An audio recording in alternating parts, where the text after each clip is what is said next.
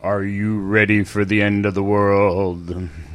You are listening to Your Community Spirit, the show about caring, sharing, and preparing for the changes needed in the world as we know it. Let's bring back the circle again the circle of friends, the circle of family, the circle of being. Wake up! Well, that wasn't any good. Let's try that again. Wake up! and be healthy and therefore wealthy to the peace and joy of Mother Earth.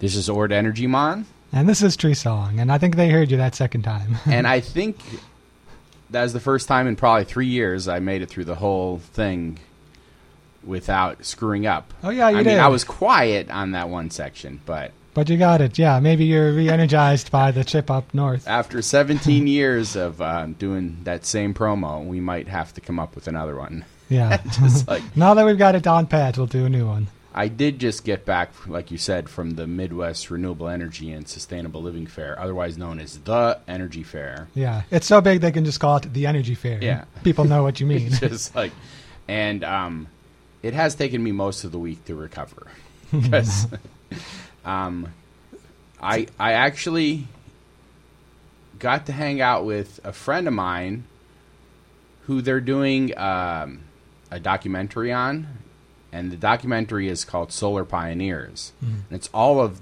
different solar pioneers, and I found out that he started the solar industry in that he bought the first wholesale order of solar modules and then resold them. Back when solar modules cost $100 a watt, and now we're looking at under $2 a watt.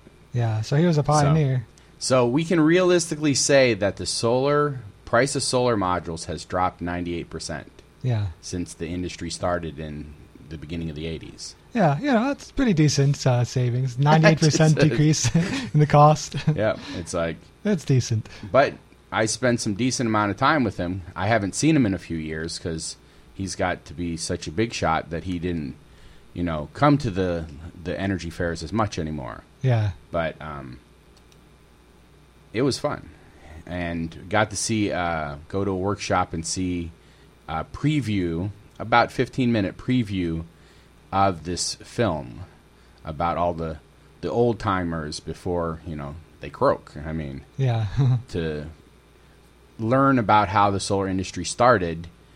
And it's interesting because the solar industry now is so mainstream. Making fun of the early days of the hippies starting the solar is kind of, you know, there's it's it's the whole thing. You can roast yourself when you're successful, yeah, right? yeah. If So- you're not successful, it's a little more bitter to roast yourself. But like when you've really succeeded, you can make fun of. Oh, I was a hippie back in the day. Yeah. So, An- another reason I do not buy ExxonMobil gasoline. Exxon loses bid to fight Virgin Islands. Climate. A, a court ruling in Texas has set the stage for ExxonMobil's legal challenge to a climate change investigation by the U.S. Virgin Islands to proceed in federal court. So they they fought the law and the law won. Well, I mean, well, they they the, they the- fought the chance for there to be Yeah, they fought the chance to avoid the law, just like and the law says that you can't avoid us. but that is that's not a sketch of a tune, though. just like Exxon and the Virgin Islands uh, Attorney General Claude Walker had been bickering for more than a month over whether the company's lawsuit to squash how do you say that Oh yeah, to quash a subpoena. Yeah, subpoena So What's they a were- subpoena that's just saying you need to show up in court right yeah. So they're trying to just get out of even discussing the issue. Like, it's just like so they're just like we tell you you need to come to court no i don't no i don't yeah, and then they debate over where it should be heard. Like, we should debate this in Texas. We should debate this in federal courts. I, I get the impression they're just trying to game the system and stall as long as they can. Now, the subpoena demands Exxon turns over a broad swath of records as part of an investigation into whether the oil company conspired to cover up its understanding of climate science. Now, why is the Virgin Islands taking them to court? I think they're one of the ones that are going to be affected when the climate causes the sea level to rise. Yeah. But that's Yeah, we uh, didn't have room for that in here today, but there was one story that was referencing that, saying part of why the Virgin Islands cares is because they're going to be majorly affected by climate change. Now the ruling, unless appealed by Exxon, which is just the guarantee because I don't know. Unless I'm wrong, I still have not heard that ExxonMobil has paid for the Exxon Valdez oil spill in 1989. They've been fighting that back and forth. So, the ruling, unless, unless appealed by Exxon, means the case will be again winding its way through the Fort Worth division of the federal court for the Northern District of Texas. Walker and the attorneys hired by the Virgin Islands to handle the investigation now have until July 12th to respond to Exxon's original lawsuit seeking to block the subpoena. Hmm. So Exxon spokesman Alan Jeffers did not respond to a request to comment. They lost, and he didn't want to say It's why just they like, well, I mean, they didn't lose; they just have to show up in court. Yeah, they they lost a battle. You know, this this is a long protracted war that's going to go on to hold Exxon responsible. I mean, basically, they lost. They have to provide documents, Yeah, right? they're, yeah, they're going to have to provide documents. It sounds like. And then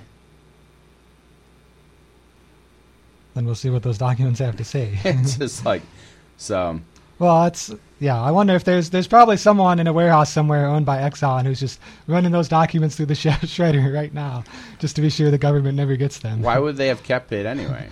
Oh, they they keep the strangest things. You know, the the tobacco industry got in trouble for some of the documents they had. You know, a similar process went on with them, and it came out all of the deception that they pulled. So, uh, we'll see. We'll find out if we look at the documents. We'll find out if Exxon has learned their lesson. Can you please not read this article about how it's going to get hotter? Yeah, this this is a somewhat depressing article. We've got some happier articles coming up, but without emissions cuts, summer heat will get even deadlier. By 2060, large swaths of the planet could be hit by unprecedented heat waves during the summer months that would exceed all historical records. Wait a second. By 2060, that's happening now. Yeah, yeah. We're al- I mean, we're already exceeding records. It's I guess they're saying, you know, the, it's going to be record breaking, record breaking. just like, yeah. it's like, So, just as a severe heat wave sizzles the U.S. Southwest, sending temperatures in parts of Arizona to 120 degrees. Now, that's the actual temperature, you know. That's not the heat index. they don't have heat index in Arizona. yeah, it's they? dry. I mean, they toss water into the air to try to get some humidity in there. Uh, so, this study predicts similarly dangerous heat will become more commonplace. So instead of just the spike, it could be for months. Yeah. This is the sort I almost used the word chilling, which would be kind of ironic in this. this is the chilling statistic here. Uh, the study said there is a 90% chance that every summer will be at least as warm as the hottest to date across large parts of North and South America, Central Europe, Asia, and Africa. 90% chance that, like this last week's heat, will be here all summer. Yeah, that'll just be how summer is now. Oh my. Like there was this the 2012 summer that was blamed for 32 deaths in a two-week period. That could be every summer. Already, four deaths in Arizona have been attributed to the current heat wave, and several large wildfires have been burning out of control in Arizona as well as in California. The study said that by 2070, as much as 87% of the world's people would face record summer temperatures every second year unless greenhouse gas emissions were are reduced. Doesn't even say how much, just reduced, period. Just Yeah. like- We're still on an upward curve, so more extreme temperatures would lead to more heat related deaths from direct exposure, as well, of course, as contributing to the spread of heat related disease like the mosquito borne Zika virus, other research has found. Hotter summers also raise the risk of drought that wipes out crop production, causing food price shocks and hunger. That happened to us, what, two years ago? Where we had the heat wave basically the month of July, and all the corn in Illinois, like, didn't completely die because we finally did get some rain. yeah, But um, it wasn't doing well. I mean, just me looking at it, the corn cobs look like they're about thirty percent the size of normal. But I don't remember exact production. yeah. And one of the things that other articles have mentioned, but isn't in here, that if you start having drought, if you start having famine, if you start having all these health issues, there's going to be a lot more war too because people will fight over scarce resources. So this this is just predicting the the direct effects. There's going to be indirect consequences too. So way to be positive. Way to be positive. So uh, many previous studies have confidently singled out climate change as the critical factor in heat waves, which are widely predicted to become more frequent and intense. But the researchers said because they used an advanced climate model, this is the most accurate assessment yet of the extreme summer heat expected. So this is the most accurate thing, and it says even more of the consequences. Ninety percent chance. Yeah. So it's getting. So we got about here. a ten percent chance it's not going to happen. Oh yeah. Let's let's focus on that. focus on the positive. That's that's sort of. If we do that, though, we won't make the necessary changes. So. Well, apparently Britain did what they consider the necessary change. yeah, apparently. The top architect of climate deal warns against what do you think it's pronounced? Brexit? Yeah, Brexit. It's like the word exit for uh, Brexit. Oh, okay. Yeah. I Britons voted have you been paying attention? This was yesterday. Yeah, I'll admit this sort of took me by surprise. I started hearing about it in the past day or two to withdraw from the European Union. It was actually a very close vote. The effects of the British exit, or Brexit, on the world's brand new global climate change agreement are complicated, but most climate action advocates wanted the UK to remain in the EU. If you would like more to read on more, we can send you the link to what's at stake for the climate. Yeah, this was a story from grist.org. I expect we'll probably hear more stories like this now that it's this measure has passed. There'll probably be a lot of analysis of how it's going to affect the climate. Yeah, because this just happened last night. Yeah. Wait a second. We're on top of the news. Oh yeah, I was actually I was starting to prepare for the show, and the news started really breaking on the internet. I'm like, okay, I've got to find a story related to this. just like we can't just pretend this didn't just happen. So, uh, why not? I mean, if we pretend it didn't happen, Will that make everything better? It'll all get better. We're Americans. We can just pretend the other countries don't exist. Yes. it's working for us so far, right? So, let's see. And there are a lot of comments about the need to work together. Here's one quote uh, One lesson in 21 years of new UN negotiations is this has to be done together. It cannot be done individu- individually, said Figueres uh, from uh, the UN climate head. So this that's part of why this is going to affect the climate is that we just had this big Paris climate deal, but that was with the assumption that the UK was part of the European Union. So now everything's going to have to be recalculated, renegotiated. We don't know exactly. Or they might just decide they're going to do more because yeah. they're, you know, independent. Oh yeah, there are a few people who are saying, "Oh, this will make things really simple. We don't have to worry about those EU regulations. We can just do like a, a strong carbon tax and that'll decrease our fossil fuel emissions. Maybe that'll happen. It's more likely that it won't. Just like especially because the push to exit uh, the European Union was a conservative push mostly, so uh, there there might be less action on the climate.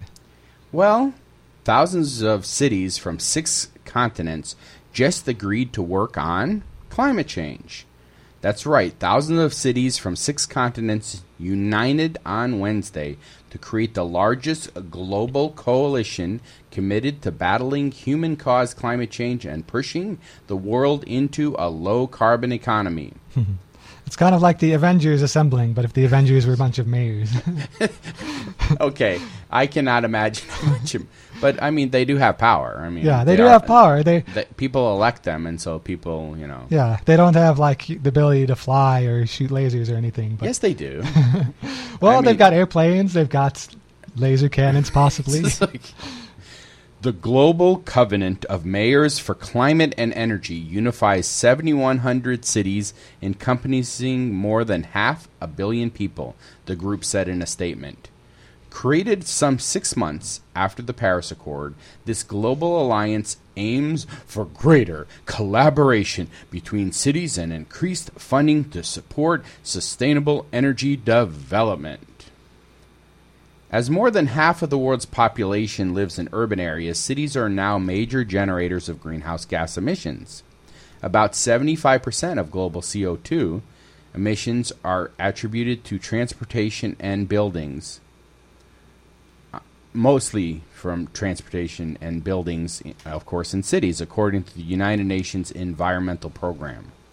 The UN has made said it, it is essential for cities to be involved in the fight against climate change. That's because, unlike countries, cities can innovate faster and are less hampered by national policies while moving towards clean energy and a low carbon infrastructure, meaning they can get stuff done. Yes. So now the big question is uh, what mayors in southern Illinois are part of this effort? oh, don't ruin my, my bubble of happiness here. Yeah. oh, yeah. I'm not trying to burst anyone's bubble. I'm saying look at the potential. Now that this we have assembled this global covenant of mayors for climate and energy, uh, maybe forward-thinking mayors in our region can join up and help the climate. I am on like um, a advisory commission, so if we can find out how to sign it on, we can advise the city to consider it. Yeah. I mean, we are already part of energy aggregation where the city is, where they buy 100% renewable energy. Yeah. You know, and so that's part of it right there. Yeah, and that's a step then if you join this covenant, that's something you could tell the other cities, say, hey, this is one thing we're doing. Why don't you all do this too? Yeah, because there's a lot of cities around here that do energy aggregation. So bump it up a half cent, and you too can buy renewable energy. Yes. So. All right. So in other news, we have. Now this this is a sci-fi headline. Yeah, this, this really. is not. This doesn't seem real, but it's appar- I've seen the pictures. It's apparently real. The A fir- picture is not true. it could be Photoshop. it could be an elaborate ruse. yeah, I, I recently saw. In 30 days, you too can take a Photoshop class and look really good. Yeah. So this headline is the first self-driving 3D printed smart bus hits the streets of Washington D.C. Public. Oh, I wonder if it's smart enough to like, if it sees someone, what do you call it, walking down the street, that it'll just stop and say, "Want to ride?" that Yeah. actually that sounds really creepy. All aboard. Public transportation users in Washington, D.C. can now hitch a ride on a self driving 3D printed bus. It says Ken. I don't know if people will. Yeah. If you start climbing on a bus and there's no driver, Yeah. eh. It's, uh, it's a little you're a little skeptical. Like I don't see the driver. Is there a ghost driving this? Although if you got in the back of the bus, you might never know. Yeah, I wonder if there are people who they, they don't even realize there's not a driver up there. I mean, some of these metro trains, you hear the voices over the next stop. You're like, I don't think there's a person up there. Yeah, So- it's just a robot. So it has a name. It's named Ollie, O L L I. It's an electric powered and 3D printed uh, bus. It's reducing the vehicle's footprint before and after it hits the road. Local Motors wrote in a release. So it, it's a weird generic name for the company, Local Motors. They're based in Arizona. yeah. So here's a quote from them Ollie offers a smart, safe, and sustainable transportation solution that is long overdue, says John B. Rogers, the CEO. And the bus can talk to riders. It says right here. It actually does talk to riders. It's they teamed up with IBM Watson Internet of Things, making Ollie the first vehicle to have the capacity to analyze and learn from transportation data. So it has these sensors that help it drive, and it also does communicate with them too. Uh, it says that a little bit later here in the story. Yeah, passengers will be able to ask Ollie about destinations, such as Ollie, can you take me downtown? And then they'll start singing downtown. it's like with the bus. yeah. Using an app similar to Uber or Lyft, ride seekers can order the bus to pick them up and drop them off at their destinations of choice. So it's even better than a lot of existing buses. You just say, "Hey, Ollie, I need a pickup here at my house." Now, um, I was actually talking to a guy who has a te- like the a Tesla, and his for twenty five hundred dollars had the autopilot. so he said you flip it once and it'll be cruise control. You flip it twice and it does autopilot. Mm. And it only works if there's two painted lines on the highway, Yeah, but it'll stay right in between those painted lines. And then it has a sensor on the front that it stays with traffic and, of course, stops. So he says it's perfect if you're like in LA with stop and go traffic. yeah, Now, it won't let you take your hands off the wheel, Hmm. okay? Or, f- I- well, for more than two minutes, I think is what he said. Then it starts putting alarm. beeping and You know, I mean, you I mean, you probably could just cut that wire, but yeah. um, the thing he liked best is when you're going down the interstate and it slows down because there's a car. You're in the slow lane. You can then flip the blinker to the left twice. It will pass that car and get back in the right lane. wow, there you go. It's just That's pretty like- advanced. Yeah, it was just like, um, and he does say he did say that it will always stop. I mean, like, regardless of whether you do the autopilot, it will not crash into anything. Yeah. And um, I was telling another friend of mine who drives a semi, and he says his semi has that built into it. Wow. That doesn't mean it will stop because you know if it's got a big truckload of stuff back there, Yeah, it might not it be able to. try to stop. Yeah. But if you dart right in front of a semi, it's going to, you know, slow down Yeah. automatically. Um, but that doesn't mean it won't crash you Yeah. like a bug.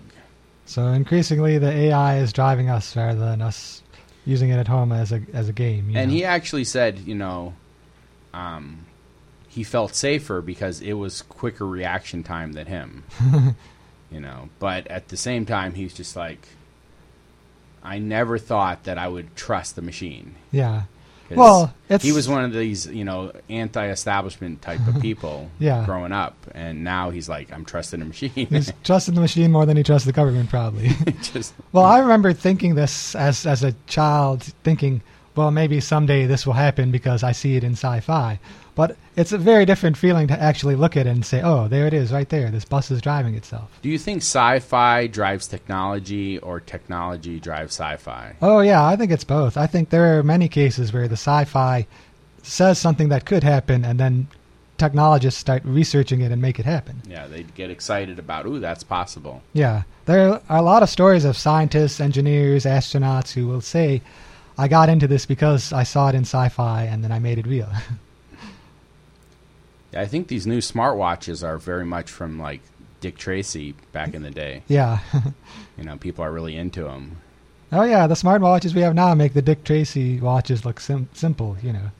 Well, no, Dick Tracy had the little satellite that you could unfold. Oh yeah, that's right. the new did. ones, you know. Yeah. I mean, I'm sure eventually we could get a satellite powered watch, but Yeah. All right, so let's see what some of these holidays are. Swim a lap day. So maybe at the splash park, everyone can go and swim a lap.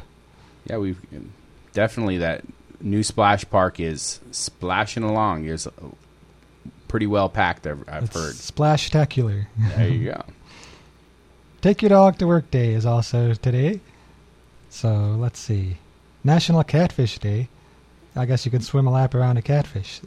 They're sort of swimming around on the bottom there, so that'd be a little harder to do. While wearing sunglasses, because today's sunglasses day, and ask for forgiveness. I mean, forgiveness day. Yeah. Oh So- yeah. Looks like we don't have the holidays labeled by day this time. Yeah. That's what happens when you prepare the show at one in the morning. So yeah, also coming up is Forgiveness Day, and let's see some other good holidays. Hug holiday is the same day as International Mud Day. just So you could have a mud fight and then hug each other. just like which is also Meteor Day. Oh yeah, Meteor Day. That one was was an interesting one. That was when I don't know about a hundred years ago. This giant meteor crashed in Russia, and all like for miles around there was like a miles radius explosion. Um, it was a really big deal. So yeah, Meteor Day. Is it already time for the Friday night fair? Oh yeah, that's coming up tonight. That's tonight, 6 to 9 p.m. The fourth Friday fair is tonight.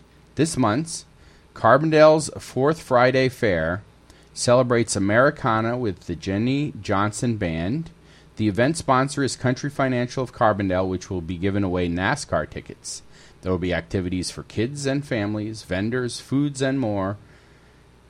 And there will be specials all around the square from all the businesses. This is fun. Yes, it's a big It- deal downtown. Yeah, I mean, it just turns the whole downtown into a giant fun time. Yeah, it's a big party. I'm actually planning on making it this time. So, also coming up this weekend, we have Kids Play Day. It's coming up on Saturday from 9 a.m. to 11 a.m. at the Green Earth's Oakland Preserve. That's on North Oakland Avenue across from the City Cemetery. Green Earth is holding Kids Play Day this Saturday. There will be crafts, activities, learning stations, guided hikes, refreshments, and goodie bags to the first 25 children. The free event is geared for pre K to second grade, but all ages are welcome. The rain date will be June 26th from 1 to 3 p.m. For more information, you can visit greenearthinc.org or call 618 201 3774. And that's great because it's very important to teach children at an early age the value and the fun of spending time outs- outside. Well, as long as they have a video game while they're out there, right? Yeah. oh, I've, I've actually. Wait, real life video games. Yeah, it's this is You 3D. Wow. Just like, There's all these achievements you can unlock while you're out in nature. just like yeah, I've actually been taking my daughter Bedelia. She's only two months old, but she's really fascinated by trees. She looks up and she sees the canopy and she stares at it. So I'm already trying to teach her to is enjoy. she seeing the trees song? Yes, I'm wondering. That's a good question. Continuing the conversation, Tuesday, June 28th at 7 p.m. at the Newman Center. Each week, a group of community members meets on Tuesday night for continuing the conversation. The purpose is to build an interracial community based on listening respectfully to each other's stories. As we listen to each other, we will be building a community that strengthens our understanding and compassion for one another. That is at the Newman Center, 715 South Washington Street from 7 to 9 p.m. on Tuesdays. Yes, and also coming up next week, the Downtown Community Farmers Market. It's happening on Wednesdays from 3 p.m. to 6 p.m. in downtown Carbondale on the 200 block of Washington Street. Well, my goodness, that's right outside of the radio station, isn't it? It is. It's an exciting time. They have a big party out there, a farmers market party. and our radio station schedules and brings music. Because what is a street party when you close the street without music? A party, well, th- there's music, there's food. That's a party. Yeah. Just those, like those are the basic ingredients to almost every party music and food. And Yeah. they will be right there at the farmers market on Wednesday. and you get to talk to the people who make the food. Yeah. So, and one, oh yeah, go ahead. Peace Mural Celebration, Saturday, July 9th at 11 a.m. at the Labyrinth Peace Park. Mark your calendars. There's going to be a party to celebrate the amazing new mural by Beth Martel. If you like to get involved, show up. it's I don't know if you've actually seen the Peace mural. It's right next to the Labyrinth Peace Park, which is right next to the Gaia House Interfaith Center. It's what painted on the side of uh, China Express Yes. on the, in the alley, and it is amazing. Yes, it's a beautiful mural. It's, it was fun to watch it evolve, and now it's it's there. It's ready, ready for all to behold. Really enhances the space. So, well, this has been another exciting Yep. and informative half hour of your community spirit. If you would like to receive more information about everything we talk about, our email is info at yourcommunityspirit.org. And every once in a while, we also post our show so you can listen to it again. You know, I don't think I've ever listened to myself talk, and it's probably a good thing. Yeah, it's nice to listen to the archives, though. It's fun to hear what was happening back in the day. Pick a random day and see what the news was. but yeah, we'll see you next week on the radio.